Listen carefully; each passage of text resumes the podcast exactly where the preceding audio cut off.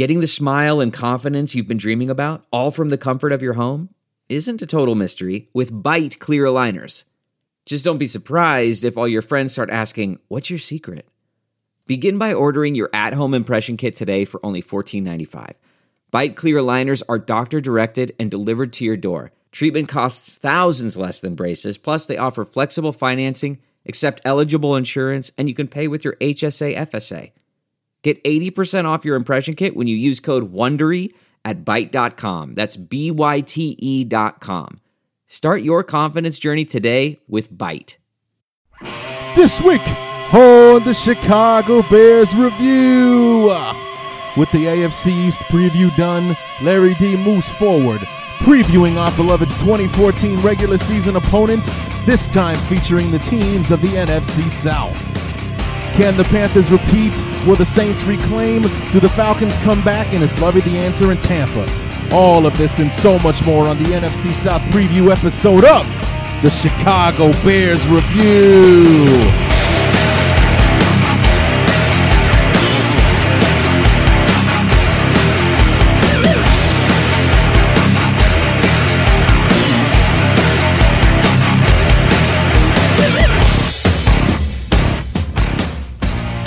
Well, here we are once again. We got the AFC East show in the books.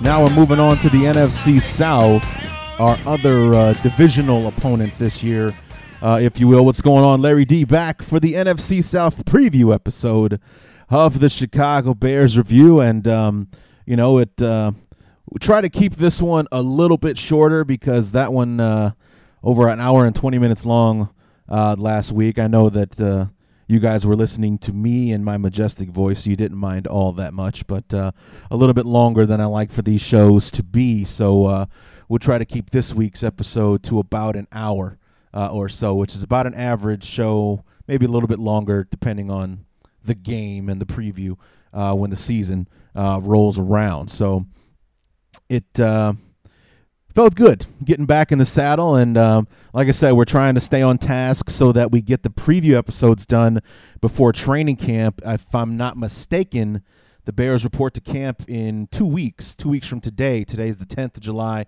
I believe they they, they report on the 24th and camp kicks off on the 25th if uh, if memory serves uh, correctly. But um, you know like i said uh, trestman's keeping the um, training camp schedule early like he did last year.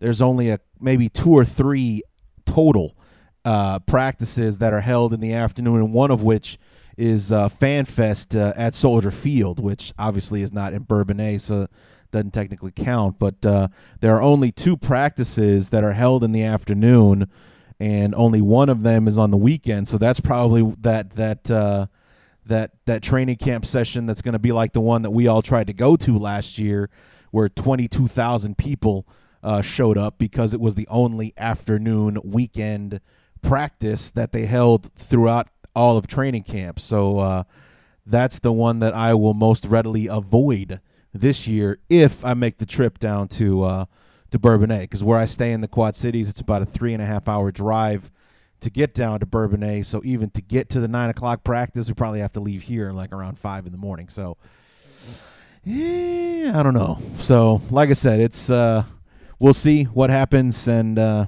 maybe we'll make it down there this year. Maybe we won't, and we'll address that when we come to it. So one uh, just one thing. No, no, not a lot of news and notes. We pretty much got caught up on everything uh, last week. Um, just one little thing I want to talk about personally. Uh, last night, the NFL Network finished its uh, top 100 players of 2014 or going into the 2014 season. However, they uh, they title it. To be honest, it's um, uh, number one overall was Peyton Manning. You can't really argue uh, with that uh, at all, considering that he, everything he did was basically an NFL record last year 5,500 yards passing, 55 touchdowns. Uh, he only had like 10 interceptions all season. I don't think he threw his first one to like week eight or something like that. It was insane uh, how that all happened. But, uh, you know, had just, it was, you know, his fifth NFL and MVP trophy last year and took the Broncos back to the Super Bowl, even though they, they lost. But um, nonetheless, My issue began not so much with the choice of who was number two, but the fact that it was Calvin Johnson, number two, the number two overall player, and these are voted on by the players. And my issue with Calvin Johnson being at number two is that Brandon Marshall was number 36. Okay. Now, any discussion about who the best receivers in the NFL have been over the last couple of years um, starts with Calvin Johnson, and then usually at number two is Brandon Marshall.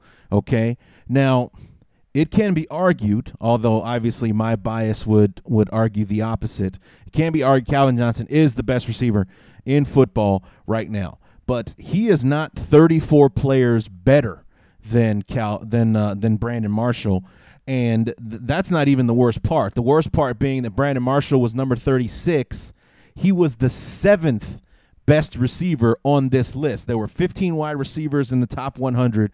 Brandon Marshall was number seven. That means there were six receivers ranked higher than him, including Calvin Johnson, which means there were there were five that were ranked better than Brandon Marshall. Between Calvin Johnson and Brandon Marshall, there were five other receivers that were ranked higher than uh, Brandon Marshall. That is ridiculous.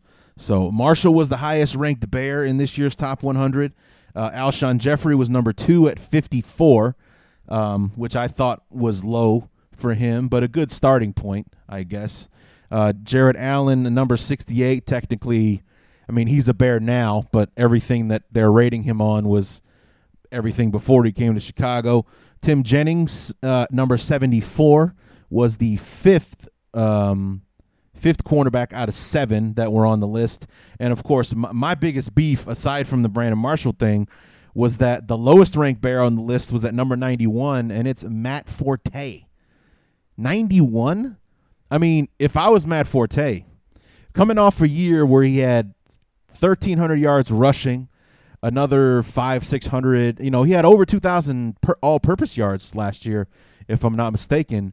Um, and he was ninth on the list of running backs this year. I didn't write how many were on the list. All I wrote was eight eight running backs were ranked higher than Forte, and I I I can't think of eight off the top of my head that are better than him. Um, you know, it, it's it's just ridiculous. I mean, you have LeSean McCoy, you got Adrian Peterson in there uh, maybe Marshawn Lynch, maybe Frank Gore. But so that would at worst puts Forte at five. The other three I can't think of off the top of my head, but you know I, I can't think of eight players better than Forte. I thought of four, which means that at worst Forte is the fifth best running back. And as a matter of fact, out of those four, you know Peterson, McCoy, uh, Marshawn Lynch, and Frank Gore the only one who's like a total back that catches balls out of is McCoy. You know, so it's just um, I if I was Matt Forte, I'd have a huge, huge chip on my shoulder uh, this year after being ranked 91st over. There are some things that are too good to keep a secret, like how your Amex Platinum card helps you have the perfect trip.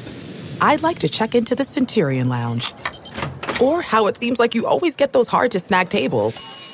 Ooh, yum. And how you get the most out of select can't miss events. With access to the Centurion Lounge, Resy Priority Notified, and Amex card member benefits at select events, you'll have to share. That's the powerful backing of American Express. Terms apply. Learn more at americanexpress.com slash with Amex.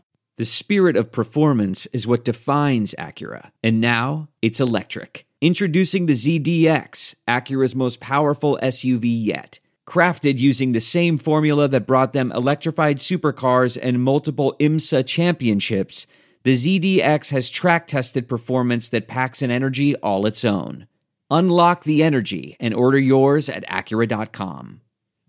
All out of the top 100 players uh, in the NFL, uh, and that's voted on by the players. So these are the, the the guys that he plays with, the people that he plays against, ranked him as the 91st best player uh, in the league and the ninth ranked running back in in uh, in the in the NFL, which is uh, just ridiculous. But um, you know, going back to to Brandon Marshall being number 36, just uh, you know, he had more catches than Alshon, didn't have as many yards, he had more touchdowns, but just the fact that that you know he's number seven, number seven. Can you think of six wide receivers better? And then there was one other receiver in the top 10 was AJ Green. AJ Green's not better than Brandon Marshall. I just he's just not. Okay, um, and I forget who the others on the list were. To be honest, I didn't write it down. But the fact, you know, Brandon Marshall came in at 36 and Calvin Johnson was at number two. I, I honestly, I don't even think Calvin Johnson had a better year than Brandon Marshall did last year. That's more the the, you know, I hate to use the word myth, but the myth of Megatron you know, kind of made him, you know, the the number two player on on the list. So it um, it kind of boggled the mind when I when I saw, you know, that uh, that Brandon was not not only that Brandon was 36, but that you know Calvin Calvin Johnson was number two. And then when I started to to go through the, I went to the NFL.com website. And you can break it down by position. That's how I'm giving you these numbers here. Um, that's how I found out Brandon Marshall was seven out of 15. And, you know, so there are six wide receivers, including Calvin Johnson, ranked higher than him. I just, you know, I just, I can't fathom that. And then I was watching NFL AM on the NFL network this morning, and Curtis Conway, our old, uh, our old Chicago Bear uh, receiver, um, gave his top, gave his top 10 receivers, and who was number two on his list? Brandon Marshall. And he, too, was also, and it's not a Chicago Bear bias. He said he made that clear on the NFL AM. He's he's saying I just I just can't picture this, you know, the the especially the the last two years that he's been in Chicago. But if you look at his body of work, he's been in the league nine years. The only year that he didn't have a thousand yard uh, season was his rookie year. He's had how many different quarterbacks? He's playing on three different teams, and he's brought the same level of production to each team that he's been on. You know, had it not been for his attitude, he might still be in Denver. Who knows? But uh, it was his his attitude that drove him out of Denver. His attitude that drove him out of Miami. The Bears were looked at as taking a big chance on Brandon Marshall when we brought him into town, and he's been nothing but a model citizen for us. You know, as he has his uh, you know his bromance with Jay Cutler reunited with his original quarterback. So you know, I just I just don't see how number one Brandon Marshall is 36, and I don't see how there are six receivers rated higher uh, than Marshall on this list. You know, frankly, and then of course Matt Forte being the biggest travesty on this list at number 91. Uh, you know, he should be somewhere between Marshall and Jeffrey. Actually, Forte is a a top 30 player in my opinion. He should be somewhere in the 20s, and Marshall should be somewhere in the in the in the top 10 or in the teens at the lowest. Somewhere in the teen, like somewhere 10 to 15 is where Marshall should have been on this list. 36 is a joke. And the fact that he's the seventh ranked receiver on this list is an even bigger joke. So there we go. Let me hop down off my soapbox now. And uh, what do you say we go ahead and get down to business here and uh, start talking about these NFC South opponents that we're going to face? Uh, going in alphabetical order, we'll start first with last year's major disappointment, the uh, 4 and 12 Atlanta Falcons.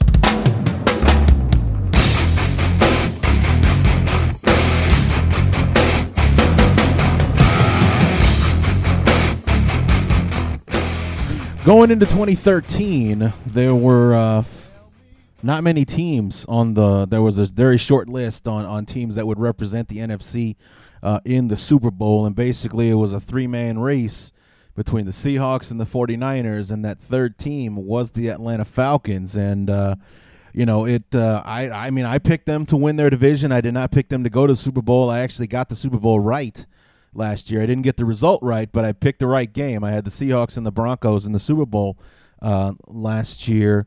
Um, but many experts uh, thought, uh, you know, the uh, the Fox NFL what did they call their everyday show? It doesn't matter. But the the, the their NFL Live on Fox Sports One, uh, their experts, uh, there were like eight of them at least, and I would say at least half of them had the Falcons going to the Super Bowl, and a couple of them even had them win the damn thing.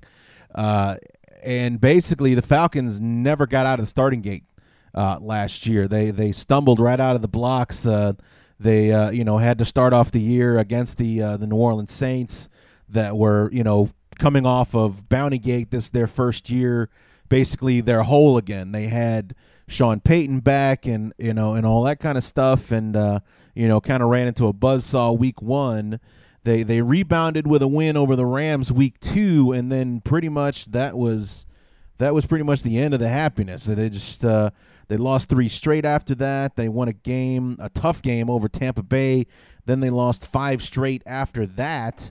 Um, before having to win in overtime against Buffalo, and then they beat the the Redskins one more time before the end of the season, and finishing four and twelve. So this was a team that was exposed for its lack of depth when they got slammed with injuries last year. So they lost both Roddy White and Julio Jones. Um, you know, Roddy White was in and out of the lineup with injuries. Julio Jones was lost after five games with a foot injury that required surgery. Um, you know, and poor old Tony Gonzalez played like a champ all of last year, had over a thousand yards, led the team in receiving and and uh, so on. But uh, you know, coming back for that one last shot at a championship, uh, you know, just turned out to be like uh, deja vu for some of the lean years that he had when he was in Kansas City, and uh, unfortunately had to end his illustrious career with his uh, his head down uh, in Atlanta. I mean, there was some talk, and I was really, really hoping that it would happen for him because he's you know one of those guys I really enjoyed watching play over the years uh, in the league. What was Tony Gonzalez was really hoping that there was some talk when the Falcons were like I don't know, like one and six, two and six, something like that, going into the trade deadline, which was a couple of weeks later last year. It was week eight instead of week six. Um, was really hoping that somebody would pull the trigger and trade him. You know, like maybe even send him back to Kansas City, who was undefeated at the time. Uh, you know, to send him back maybe to KC, and and and I just also kind of it'd be perfect symmetry for him to end his career there, have a chance to go to the playoffs. Uh, uh, and whatnot because the Falcons were going nowhere. Nothing ever happened with the trade, and Gonzalez finished his year out uh, in Atlanta. So, you know, this was a team that in 2012 was, uh, you know, about 10 seconds away from the Super Bowl.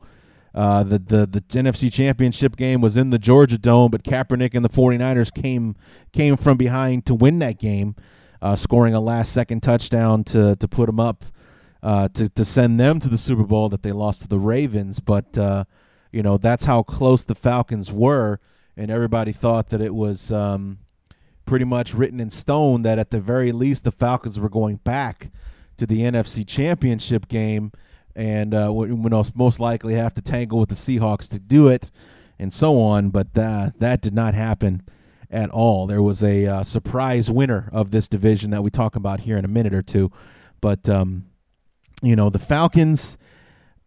Um, and I just you know, it's it, it it might get better in Atlanta this year. I just don't know how much. You know they um they get some of their horses back in 2014. They have a solid head coach, but um you know the Falcons don't appear to have enough to keep up with the rest of the division.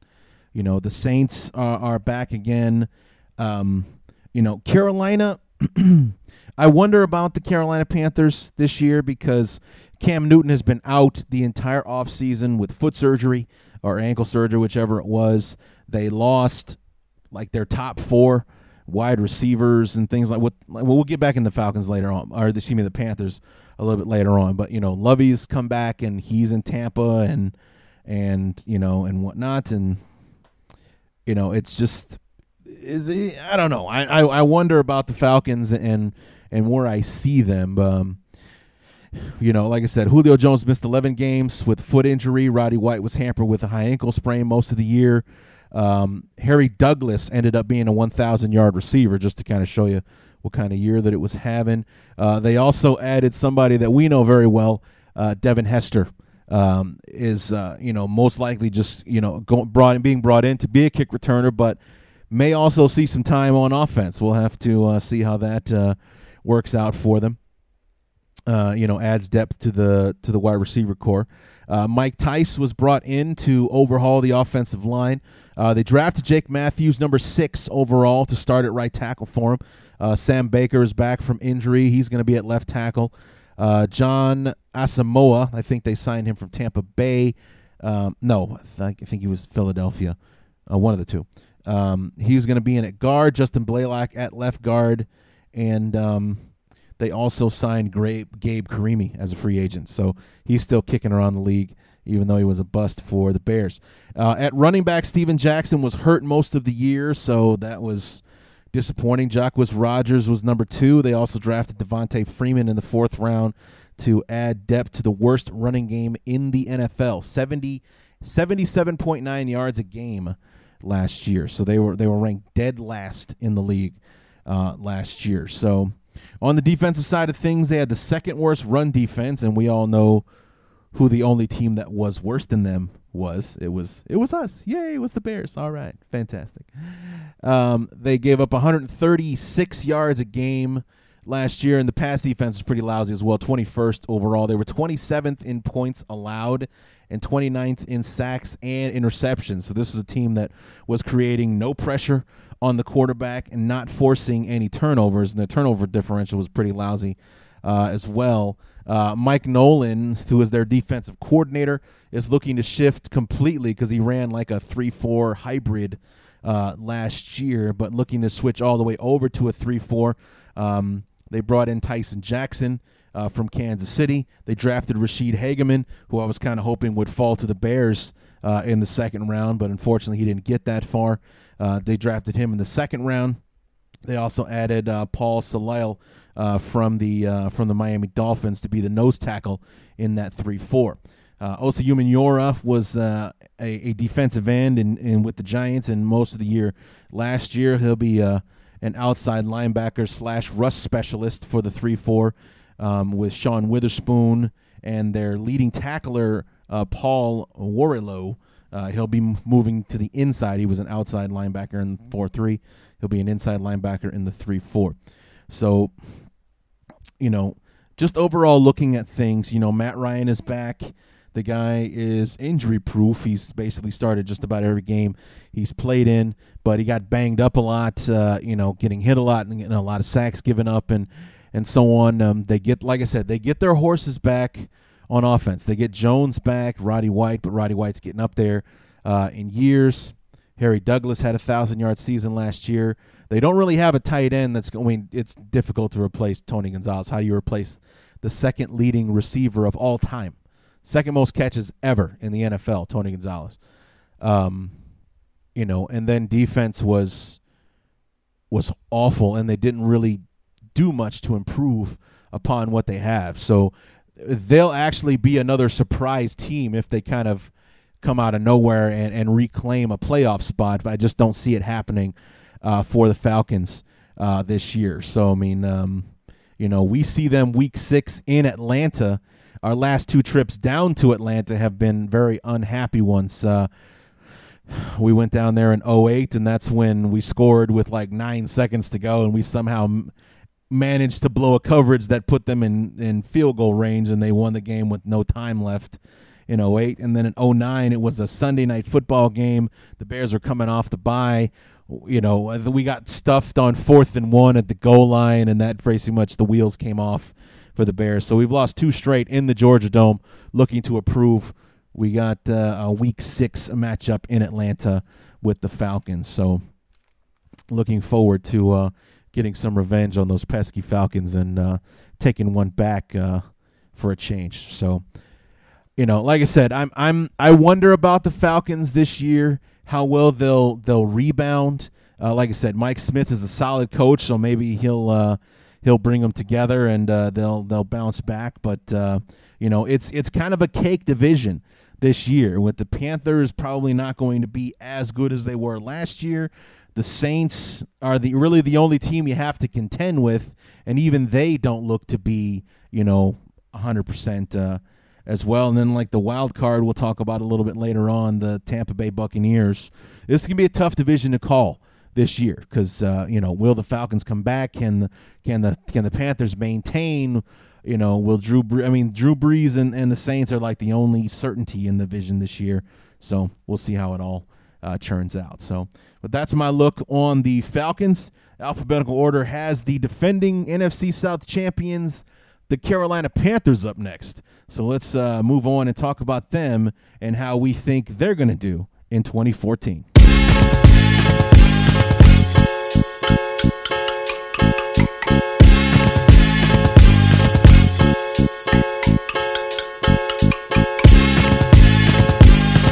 Yeah.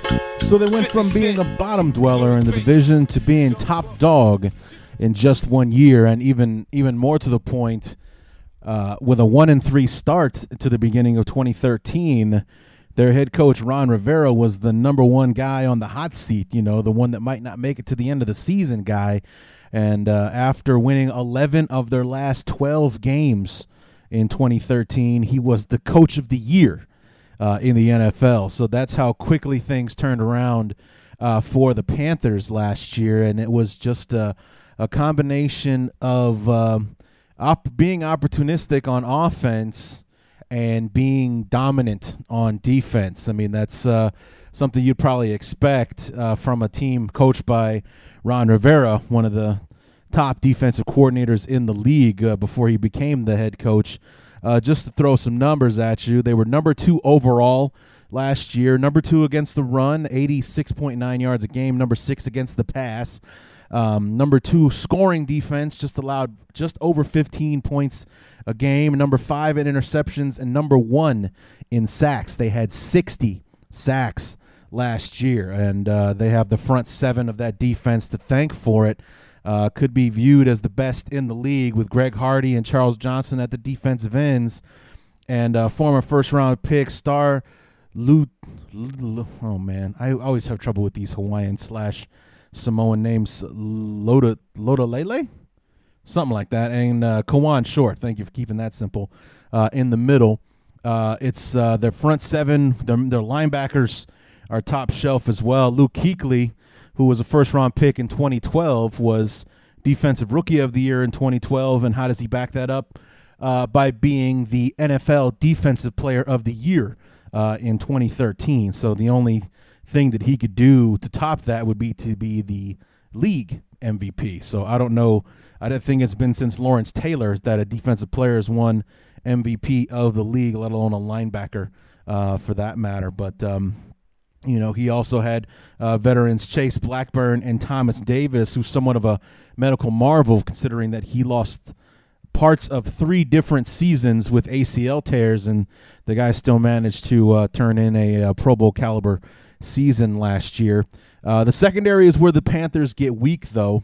Uh, it's covered up by that awesome front seven, but uh, you know their constant pressure and think you know creating opportunities and and such. Remember the we used to talk last year about the the chicken and the egg as far as the Bears secondary and the pass rush. You know, is the pass rush weak because our secondary can't cover anybody, or is it our secondary can't cover anybody because our pass rush isn't putting any pressure and they can just sit back there all day long and so on and so forth? It's one of those uh, things. Well, you know, as far as talent goes, the the Panthers aren't anything to write home about, but because they have that front seven or that front four, more importantly, putting that pressure on the quarterback. Six, you know, you know there were 60 sacks, but there were a lot more pressure than that. You know, because they have that pressure, the secondary is covered up a little bit. Um, they have uh, Thomas DeCoud uh, from the Atlanta Falcons. They signed him away. Roman Harper away from the Saints. Those are going to be your safeties. And then cornerbacks are, um, you know, a, a, former rookie free agent in Melvin White and uh, Antoine Cason, who spent more time as a backup than a starter. That's going to be your starting four guys uh, in the secondary. So here's to hoping that the front seven can maintain what they did last year. So the book on this team is going to go like this. Okay, they are, they have a solid defense. You know, one would think that they would be able to continue doing what they did uh, last year because everybody pretty much is coming back. But it's kind of going to be like the 2012 Bears, if you will. The defense is going to keep you in it, but can the offense score enough points to win it for you? Um, and the reason that we bring that up is because there were some big losses on the offensive side of the ball for the Panthers. Steve Smith is gone. Brandon LaFell is gone. Jordan Gross, the offensive tackle, spent every day of his career with the Panthers, retired uh, in the offseason. Uh, you know, and they their top four wideouts: Steve Smith, Brandon LaFell, Ted Ginn, and Domenik Hixon, who just ended his career with the Bears uh, in the in OTAs, all left in free agency or were let go.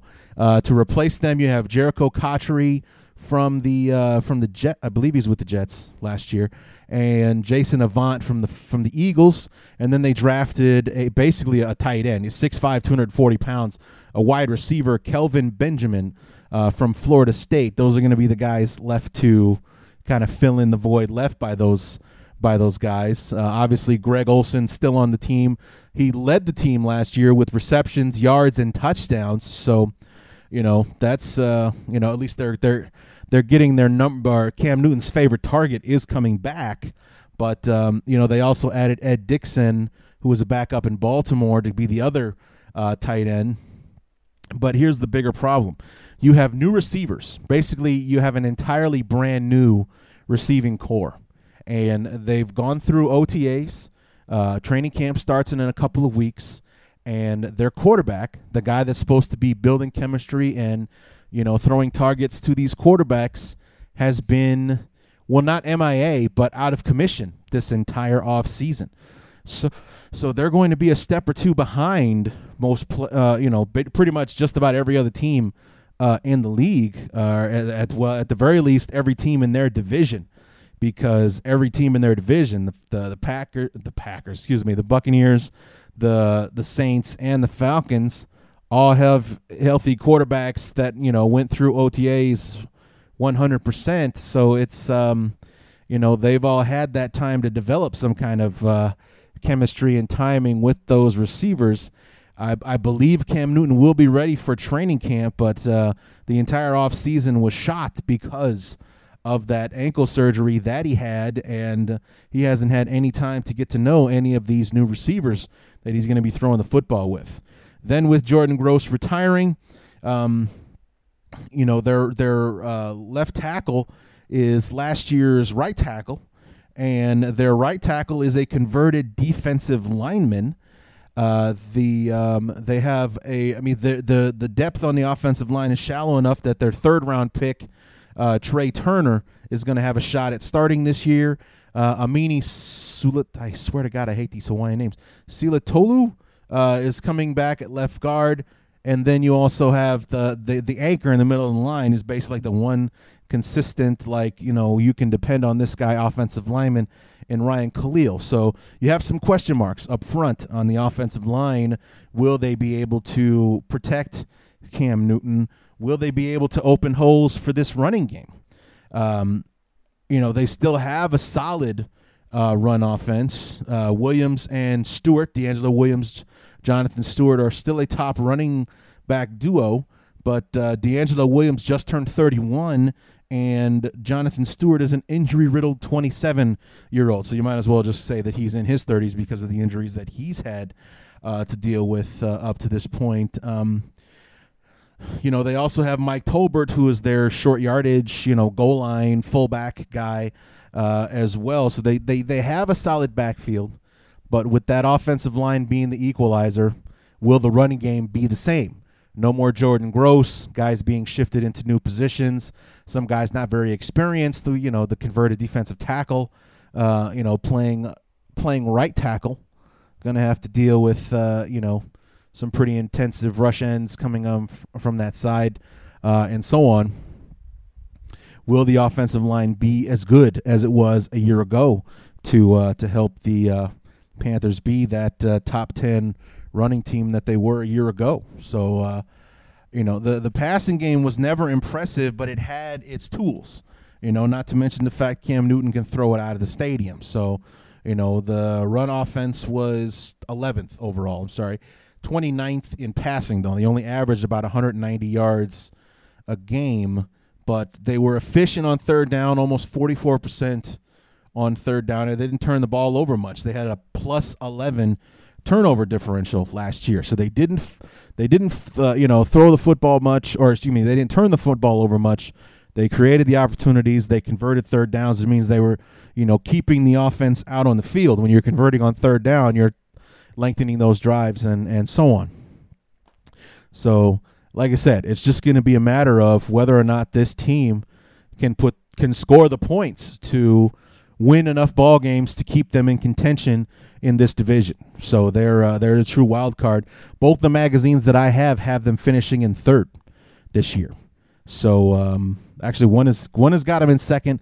The other one's got them in third. Neither of which have them in the playoffs this year. And I would think that that's a a uh, accurate assessment. That's kind of how I'm feeling on the Panthers also being someone that kind of you know pays attention to certain things the panthers have never had really i don't think they've ever had actually back to back successful seasons to where one year they're in the playoffs the next year they're back again it's more like this year they're 12 and 4 they're in the playoffs next year they're 6 and 10 they're in dead last kind of thing. That's kind of been the pattern for this franchise since they joined the league back in 1995. So this is actually their 20th anniversary or their 20th season. So not necessarily the 20th anniversary, but their 20th season uh, in the NFL.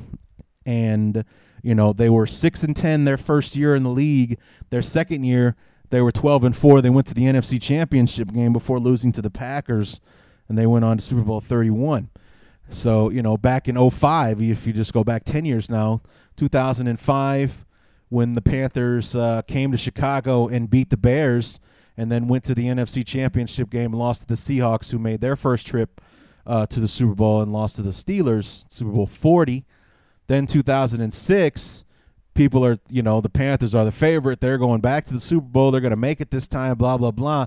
They don't even make the playoffs in 2006.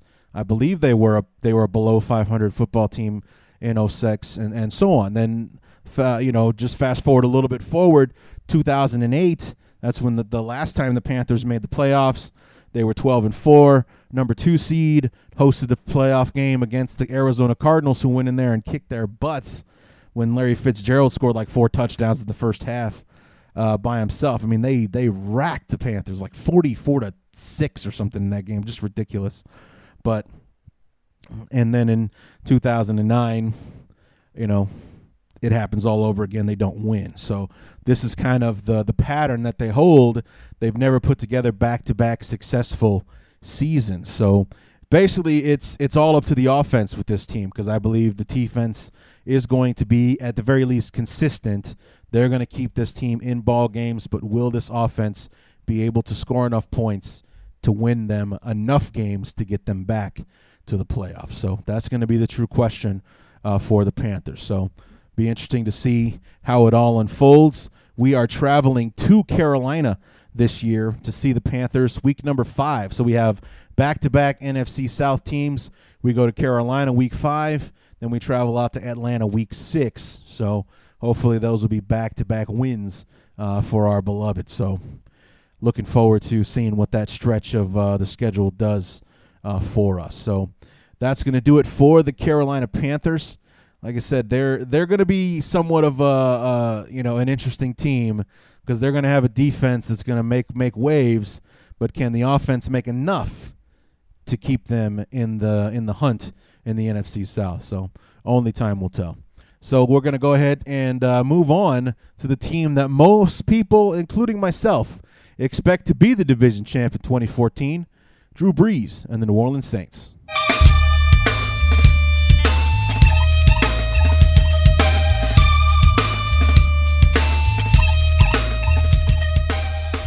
Thanks to Bounty Gate, 2012 was a disaster for the New Orleans Saints, uh, like an 0 and 5 start, resulting in a 6 and 10 season for the Saints. But they did bounce back in force uh, in 2013. 11 wins, good enough for second in the NFC South, behind the surprising Panthers, who we just got done talking about.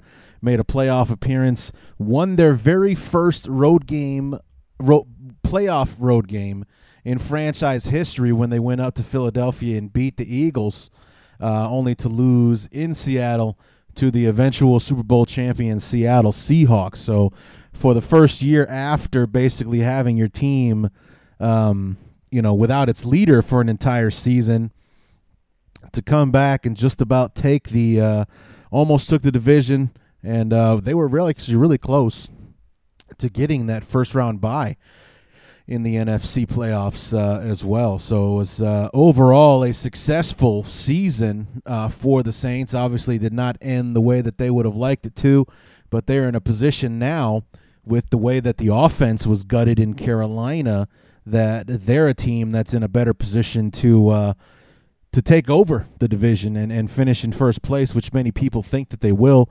Both the magazines that I have have them finishing in first place this year ahead of the Panthers, Falcons, and Buccaneers. So we'll, uh, you know, and I happen to believe that uh, uh, as well. So, you know, salary cap trouble led to the departure of many of the people responsible for their success. And a lot of these guys, if not all of them, were on the 2009 team that won the Super Bowl uh, for the for the uh, for the Saints. Uh, Guys like Jabari Greer, Roman Harper, Malcolm Jenkins, wide receiver Lance Moore, defensive end Will Smith, who we talked about last week. He's with the Saints now.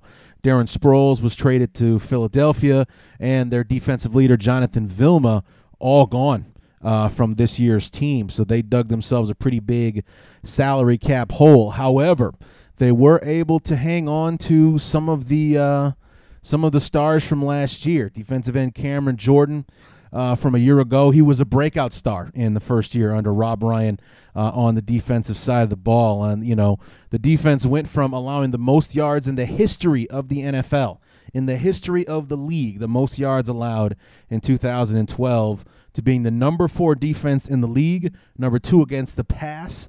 Um, you know, they were tops in uh, scoring defense, one of the better ones in the league, fourth in sacks with 49. You know, they were generating a pass rush, they were forcing turnovers uh, as well. They had a pretty good uh, turnover ratio uh, last year uh, as well. And I'm digging it up here for you now. They were plus. Uh, actually, I take that back. they were zero. They so they were even with as far as how many they generated and how many they created. So I take back all I said about turnovers. so what happens when you don't check your notes. But anyway, I digress. You know, the pass rush, they were number four in sacks with 49, as I mentioned before. Uh, guys like Jordan Cameron and Junior Galette were the uh, were the pass rushing edge guys where they, they, they ran kind of a well, they started out with a 3 4, and then due to injuries and such on the defense side of the ball, ended up with kind of like a 4 2 5 uh, type of uh, setup that worked out for them uh, very, very uh, well. So the secondary on that defense is going to be overhauled because the names Jabari Greer, uh, Roman Harper, and Malcolm Jenkins, that's two safeties and a corner right there that uh, are not going to be on the team this year. However, the the, the free agent prize uh, of the defense this year was uh, signing uh, Jairus Byrd uh, away from the Buffalo Bills. He's going to be the, one of their starters. Champ Bailey still hanging on to an NFL career, signed with the Saints to be one of their to be their other corner. Uh, they joined uh, 2013 first round pick Kenny Vaccaro. He's going to be their other safety with Keenan Lewis being the other cornerback opposite Champ Bailey there. So we'll see how well those guys uh, gel in that defensive uh, backfield. So the interesting thing about this team last year was they were a three and five road team, so below 500 on the road. Um, you know they managed to win a playoff game on the road, so make it. Uh, well, they both their playoff games were on the road, so they're four and six on the road overall, uh, all of last year. They were eight and zero oh in the Superdome last year. So that is uh, that is the strength of this football team is playing inside that dome. Just something special about the playing under the dome in New Orleans for those Saints. Uh, they've, uh, I believe, I read it in the when I was doing my homework earlier that they've won 17 straight in the Superdome, or Sean Payton has. Anyway, obviously they didn't win too many games in the Superdome in 2012, but in 2011 and 2013 and I guess even dating back to 2010, he's won 17 games in a row uh, in the Superdome, and that's a streak that they're looking to continue once again. But uh, you know, when you go undefeated at home, it's only going to take a few wins on the road to get you in a position to make the playoffs. And uh, they only won three road games last year, but it was good enough to you know to go with those eight wins to give them 11 to make the playoffs uh, uh, last year. So you know, defense ma- made headlines for him last year by basically overperforming uh, for Rob Ryan with his first year, and he brought that volatile, you know, emotional Ryan attitude uh, with him down there. Uh, but the bread and butter for this football team has always been its offense, with uh, you know uh, Drew Brees being the quarterback for them. Uh, his fourth 5,000 yard season last year, his third in a row, as a matter of fact. Uh, pass offense was number two in the NFL behind Denver, uh, of course, and the run offense was 25th in the league, something that they're hoping to improve. Uh, they do have Mark Ingram uh, in their running back. They do a running back by committee type thing, and but uh, part of the committee's gone now that Darren Sproles uh, is is in Philadelphia. But um, you know they do have Mark Ingram. They re-signed Pierre Thomas. they also have Erik Lorig who was uh, signed away, and they signed him in free agency. One of only three uh, free agent acquisitions that they made uh, this year. Uh, Lance Moore, the wide receiver, is gone, but they still have uh, Marques Colston. Uh, Jimmy Graham hasn't signed a new deal, but he's a franchise tag, so he's going to be back this year. They joined Kenny Stills, and they also drafted Oregon State wide receiver Brandin Cooks in the first round. Now, the offensive line is where it gets interesting for the Saints. For the second year in a row, they lost their starting left tackle uh, in free agency when the guy that replaced Jermon Bushrod, who of course plays for us now, left town. Now they're uh, they're taking uh, Terron Armstead, who was a third round pick for them last year. Uh, he finished late in the season as their left tackle.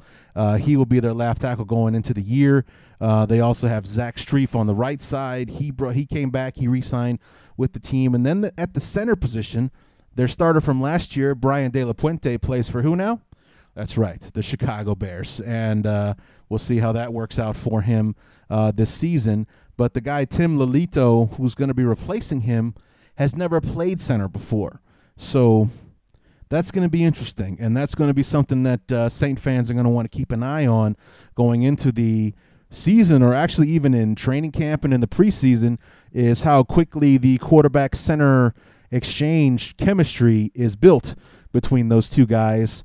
You know, number one, they haven't played together, and number two, the guy playing center isn't all that familiar with playing the position. So, uh, the one good thing that they do have, or two good things, if you want to be more specific, are their guards. Um, Jahri Evans, uh, Ben Grubbs uh, on the right and left side of those guys. Those guys are fantastic Pro Bowl level uh, players at the guard position uh, for them. So in the middle, you know, maybe having those guys in the middle will enhance uh, things for that new center as he learns that position uh, on the fly, basically. So, you know, it's it's uh, gonna uh, gonna be interesting to see how that all works out uh, for them. So you know, Drew Brees was under a lot of pressure uh, last year, but they do run a lot of uh, single back or empty sets, and you know, one of the big things uh, happening with the Saints right now was the whole uh, arbitration, uh, independent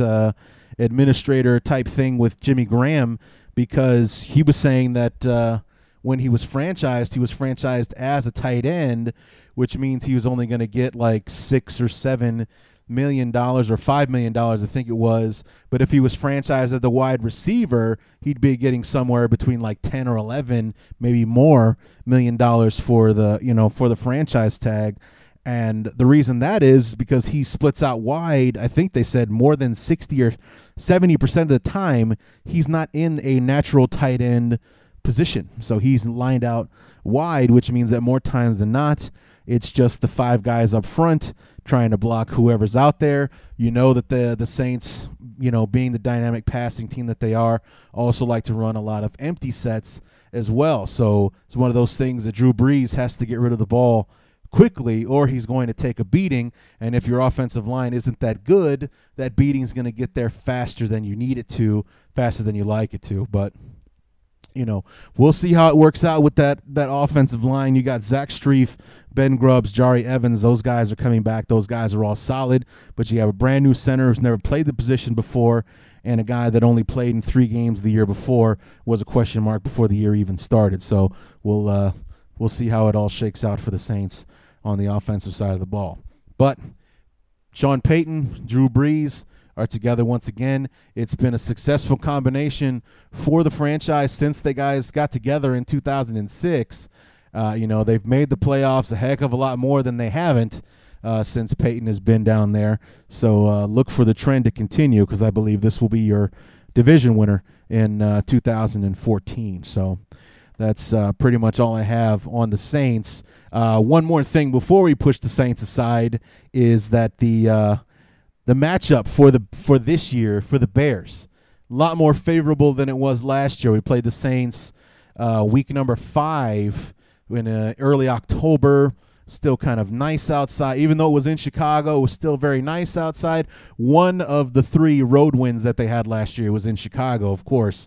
Um, you know, very nice outside, beautiful early October day. No, no, not this time. This time, week 15, Monday Night Football in December. So the Saints are, kind of like the, the Buccaneers of, of old, where if the temperature hits a certain point, or if it goes below a certain point, uh, they're 0 in infinity uh, against the you know against whoever, and uh, they're coming to Chicago. They're playing in the elements in December. I'm already counting that as a win for us. I don't care if the Saints are 14 and 0 when they come into town.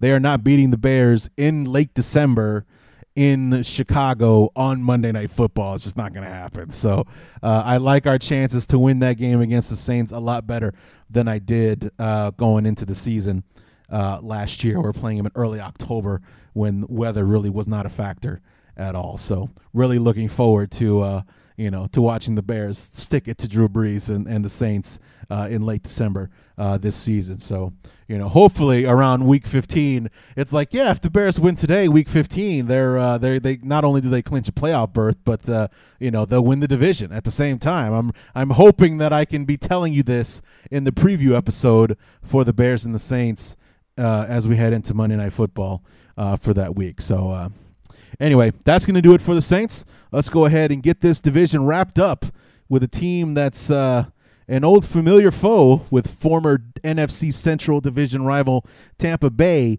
being led by a familiar face.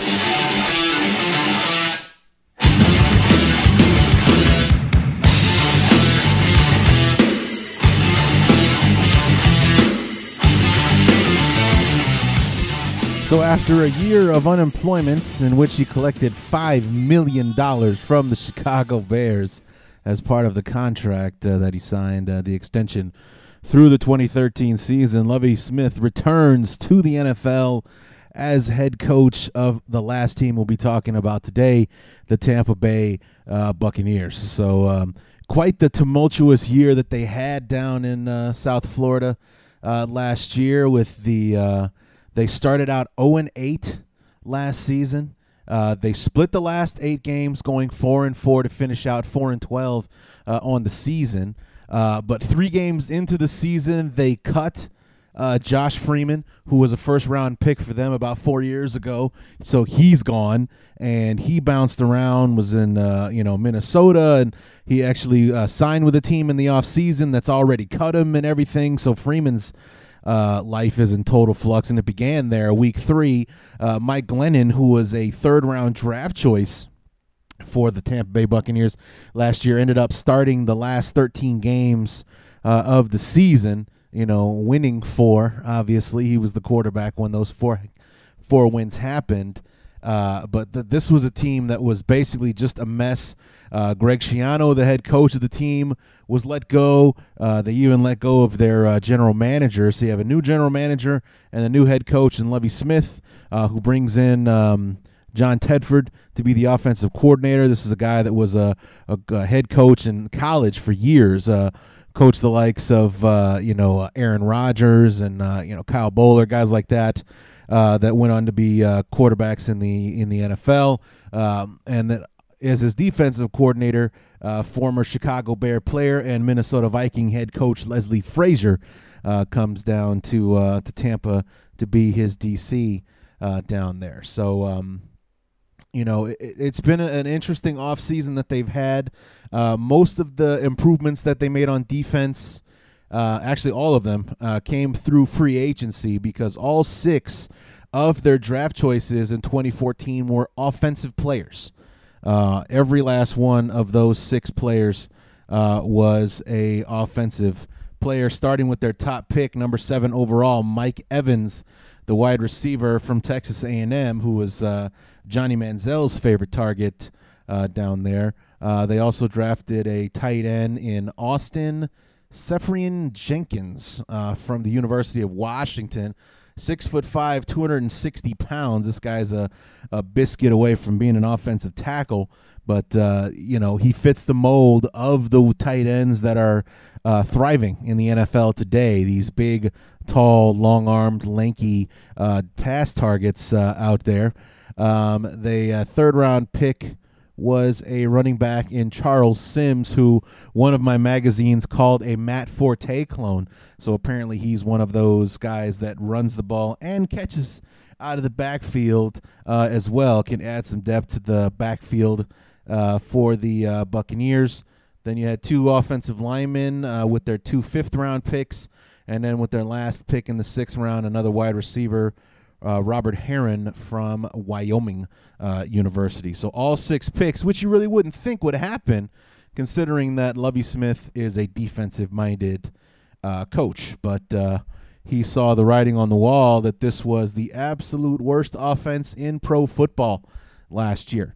32nd overall, 277 277 yards of total offense a game last year. Uh, 22nd uh, with the run with 100 yards, just over 100 yards a game, but 32nd pass offense with 176 yards a game last year. The 30th scoring offense, only 18 points a game last year. 31st and third down conversions, so they weren't. I mean, that's obviously why they're not scoring points because they can't convert third downs. Therefore, they're not putting together any drives to put points on the board. Uh, you know, and you know, defense was uh, was middle of the road, uh, seventeenth overall, but uh, you know, offense is where the the damage was done because uh, much like you know we were talking about with the Panthers a little bit earlier, the defense might be able to keep you in it, but if the offense isn't putting any points on the board, you know you can lose a game ten to three, you know things like that. So if your offense can only put up so many points a game, you're uh, not going to have a not going to have a good season. So uh, you know, but there's there's some things to look forward to uh, in Tampa. It's uh, it's not all uh, a lost cause. You have this new head coach uh, in Lovie Smith.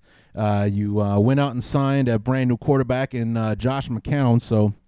Mike Glennon goes back to what he should have been doing last year in, in 2013, which is backing up and and learning how to be an NFL quarterback, especially for someone who was drafted in the third round. You don't come in and start 13 games uh, your rookie season unless you're Russell Wilson, and Mike Glennon is not Russell Wilson. So, uh, Josh McCown signed away from our beloved Chicago Bears, uh, is reunited with Lovie Smith. The funny thing was that uh, you know Josh McCown earned that two-year, ten million dollar contract when Lovie Smith wasn't his head coach. So Go figure that. So maybe they'll have the same success, maybe they won't. One thing that that the two situations do have in common is that uh, you know the uh, offensive weapons that uh, McCown will have to throw the football to very similar, at least in size, to the ones that he had here in Chicago with the uh, six four Alshon Jeffery, the six three Brandon Marshall, the six foot six uh, Martellus Bennett,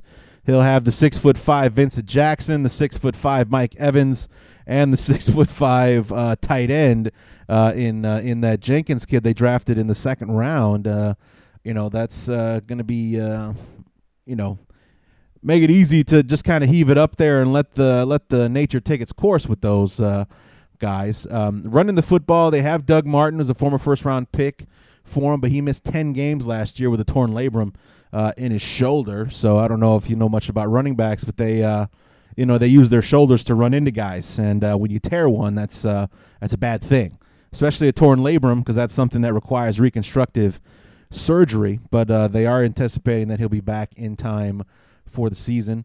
Uh, Bobby Rainey and Mike James filled in well in his absence, but like I said, was only the 22nd ranked run game in the league, and you know considering how poor they were with the pass.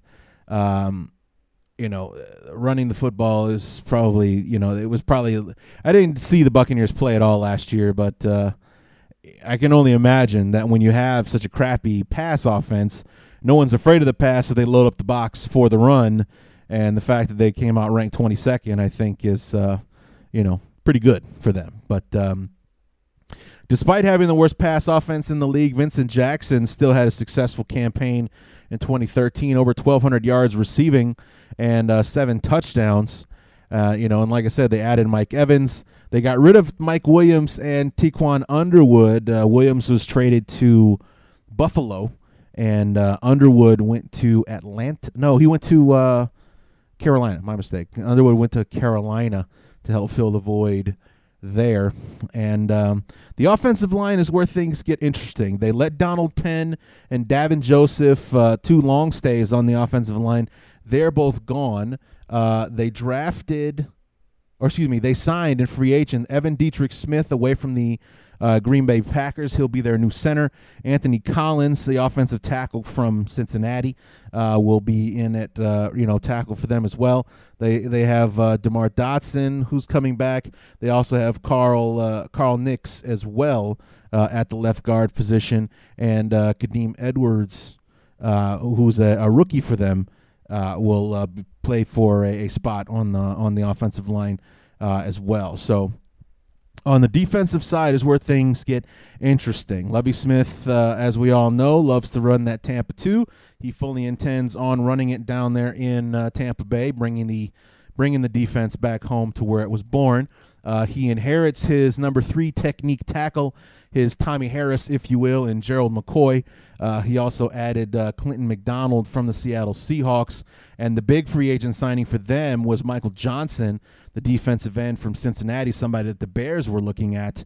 Uh, it was Michael Johnson and Michael Bennett, Martellus's brother, that the Bears kind of had a, a, beat on in the beginning, but Michael Johnson was a little bit uh, more expensive than we were wanting to be. So Tampa, who had a lot of cap space, went ahead and got him, and he joins uh, Adrian Clayborn at the other defensive end position on that uh, on that D line. His linebackers. Um, you know, the Mason Foster is your middle linebacker, and uh, Jonathan Casillas uh, re-signed with the team. He's going to be on the strong side.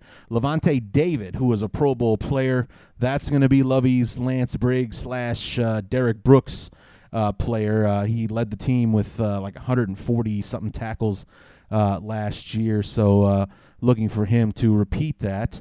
in the secondary is where it gets interesting, I guess. they they cut Darrelle Revis and when they did that, they saved themselves sixteen million dollars. That's what he was due to make uh, in uh, in 2014. Uh, they went assigned and uh, went and signed Alterraun Verner away from the Tennessee Titans uh, to join former first round pick uh, Mark Barron, free agent from San Francisco. They signed him last year. Dashon Goldson and Johnthan Banks in the secondary there. So you know, on paper the defense looks solid. You know, you have you have a, a an elite player pretty much on every level.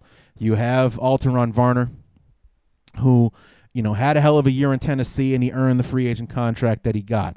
Uh, Lavonte David, there's your Lance Briggs, All Pro uh, guy that's going to play the weak side linebacker, which is kind of like the featured linebacker, believe it or not, in that. Uh, in that Lovie Smith defense. And then you have up front Gerald McCoy, the defensive tackle, who's supposed to be the penetrator and getting upfield uh, that will, you know, cause the pressure in the middle, easing things up for the guys like Michael Johnson uh, on the outside to get after the passer. So, you know, it seems like on every level they hit they hit a home run with somebody, and uh, it's just a matter of uh, seeing whether or not these uh, these pieces uh, can come together. Now, this is um, this team is kind of like the wild card in this division. Uh, and I know that I've used the, the term wild card a lot in the show, and I apologize for that. But it, it, you know, they're that team. Like one magazine that I have has them finishing second, and the other one has them finishing in fourth. Probably thinking that the offense is not going to improve enough to to help them uh, get along. But uh, you know that's how wide open this division is. It's kind of all over the place on on where these teams are going to finish because Atlanta's only a year removed from a 13 and three season, and everybody's coming back uh, healthy. Uh, the Saints. You know, they won 11 football games, but they actually had to cut a lot of people loose just to get under the cap this season. And you know, you you heard the laundry list of names that I read off to to you guys about who they had to let go. Jonathan Vilma, Jabari Greer, uh, you know, so on and so forth. There was about seven or eight guys, all of which, if not not mistaken, were a part of those Super that Super Bowl team in 2009 uh, when they beat the Colts down there in Miami. And then you have the Panthers, who have one of the elite defenses in the league, but their entire wide receiving corps is brand new, and their quarterback, their best player, has uh, you know, Cam Newton has spent the entire offseason recuperating and rehabbing from ankle surgery, therefore not having any time to devote to developing a chemistry or a time with these uh, with this new wide receiving corps uh, that he's uh, going to be playing with. Uh, this year, so it's all kind of up there in the air, and, and you know, with with all of this, the safest bet in the division right now is the New Orleans Saints. But uh, you know, like I said, the Falcons they have an awesome they have an awesome head coach in Mike Smith. They have a starting quarterback in Matt Ryan. They have their horses back on on offense with the healthy Julio Jones, um, you know, Roddy White. Uh, Steven Jackson is healthy, so again this year, uh, and so on. They they drafted an offensive tackle to help shore up that that line that was getting Matt Ryan killed last year, uh, and so on. And then uh, it's you know the like I said with the the Tampa Bay Buccaneers, they they strengthen up their defense through free agency. They build up the offense uh, through the draft, and you know a new head coach. It happens every year. There's always kind of like that one head coach that gels with his team. It all comes together, and they you know they do well. And if anybody's in a position to do that this year, it's Lovie Smith. Uh, with the Tampa Bay Buccaneers because that division is ripe for someone to go from worst to first uh, in that division, and, and, it's just up in the air. And even the safest bet in the New Orleans Saints isn't that safe a bet. You know, they're a couple of injuries away from being the Falcons this year.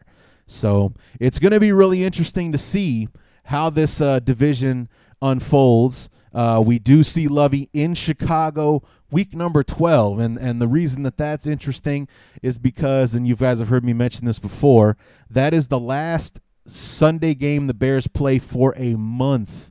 Uh, I think it's like November 22nd or something like that, November 23rd. And then four days later, they play on Thanksgiving. And then the Bears turn right around and play again on Thursday night against the Cowboys. And then don't play for 11 days until they play the Saints on Monday Night Football. And, and then after they play the Saints on Monday Night Football, that's when I think they play the Lions at home week 16 on like December 21st or something. So almost a month to the day that the Bears have played a uh, a Sunday game is uh, you know that Lovie Smith and his visit to Soldier Field uh, at the end of November is the last time that the Bears play a Sunday game for a month until they play the Lions or you know around Christmas time basically. So and, uh, you know, I'm interested to see if I'm going to be okay with that because the Bears are playing at a regular clip or if I'll be bitching about it just because, you know, Sundays suck when the Bears don't play. I mean, I don't know about you guys. I love watching the NFL and I watch football from sunrise to sunset uh, during the season. But when it's not my team, unless the game is just absolutely blowing my mind, I have uh, I have trouble getting into it. So, that's just me. Uh, anyway, that is the NFC South uh, preview. These are the teams that we'll be seeing this year. We got Carolina and Atlanta on the road. We got the Saints and the Buccaneers coming to Soldier Field. So we'll see how those games uh, measure out. I believe that we were We last played the South in 2011. We beat Atlanta in the opener. We beat Carolina. Um, I think we swept them. No, we lost to we lost to the Saints in 2011. We went to we went to New Orleans and we lost to the Saints. We were three and one against this division in uh, in 2011. So hopefully we can at least do that. Or uh, I think it's set up that we can sweep them. So hopefully we can make that uh, that happened. So that's going to do it for our NFC South preview. Uh, talk about the Panthers, the Falcons, the Saints, and the Buccaneers.